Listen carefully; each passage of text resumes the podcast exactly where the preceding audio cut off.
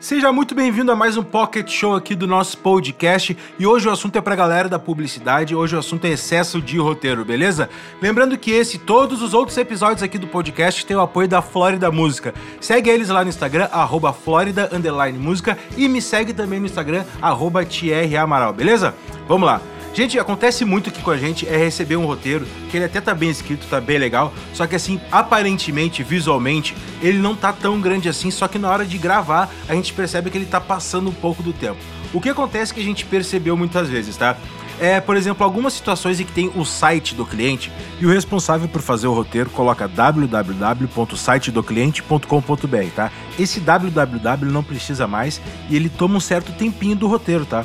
Outra coisa que engana bastante, que a gente notou, é quando tem o, colocar o telefone do cliente no, no, no roteiro.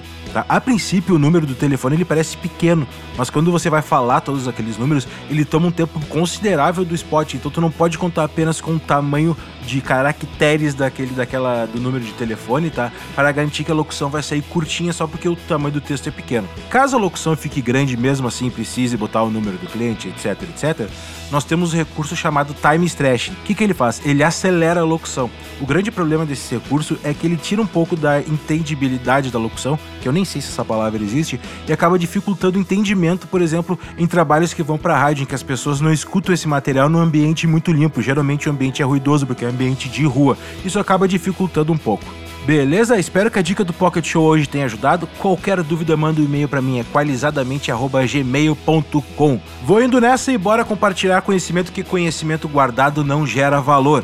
Fui.